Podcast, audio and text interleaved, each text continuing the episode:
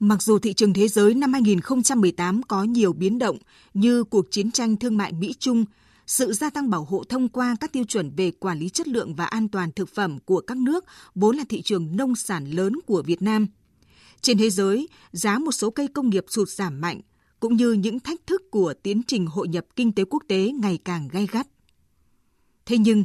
ngành nông nghiệp Việt Nam năm 2018 đã đạt được thành công đáng kể với tốc độ tăng trưởng GDP của ngành đạt 3%, kim ngạch xuất khẩu nông lâm thủy sản đạt kỷ lục 40 tỷ đô la, khẳng định vị thế cường quốc về xuất khẩu nông sản trên thế giới.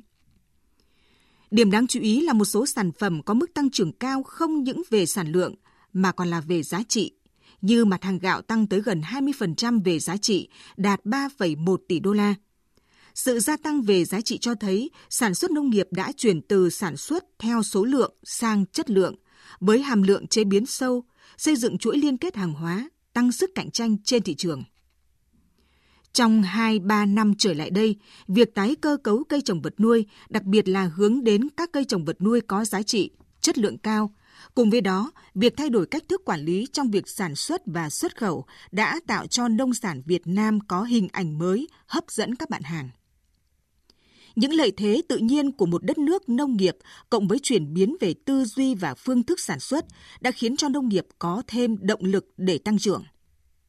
Thế nhưng, thực tế thời gian qua vẫn chưa thật công bằng trong sự đầu tư cho nông nghiệp so với những ngành kinh tế khác. Mặc dù đóng góp hơn 40% lực lượng lao động, 16% GDP và thu về hàng chục tỷ đô la xuất khẩu cho đất nước, nhưng tổng đầu tư xã hội chỉ ở mức 5%. Doanh nghiệp thiếu mặn mà tham gia trong lĩnh vực này. Đầu tư trực tiếp chỉ chiếm 1%, còn đầu tư nước ngoài thì không đáng kể.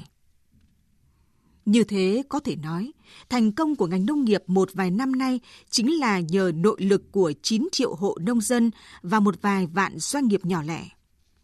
Trong quá trình phát triển đi lên của đất nước, nông dân, nông nghiệp là đối tượng dễ bị tổn thương và chịu nhiều thiệt thòi. Mặc dù Đảng, Nhà nước đã có không ít chính sách quan tâm đến lĩnh vực quan trọng và chiến lược này, nhưng khi xuống thực tế, không ít chính sách lại khó triển khai, không hiệu quả hoặc chết yểu.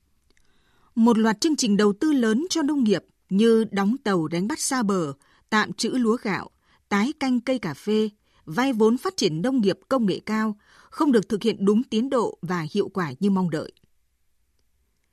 Cần nhìn lại một cách sâu sắc và bài bản về mô hình tăng trưởng để xác định. Nông nghiệp chính là lợi thế, là mũi nhọn để thúc đẩy kinh tế đất nước. Nông dân là nội lực của sự phát triển –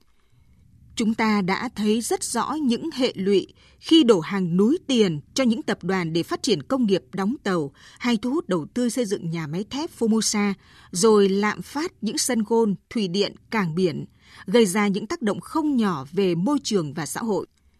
Vì thế, để nông nghiệp có thể vươn mình tiến xa thêm, rất cần một động lực mới để lớn mạnh và phát triển.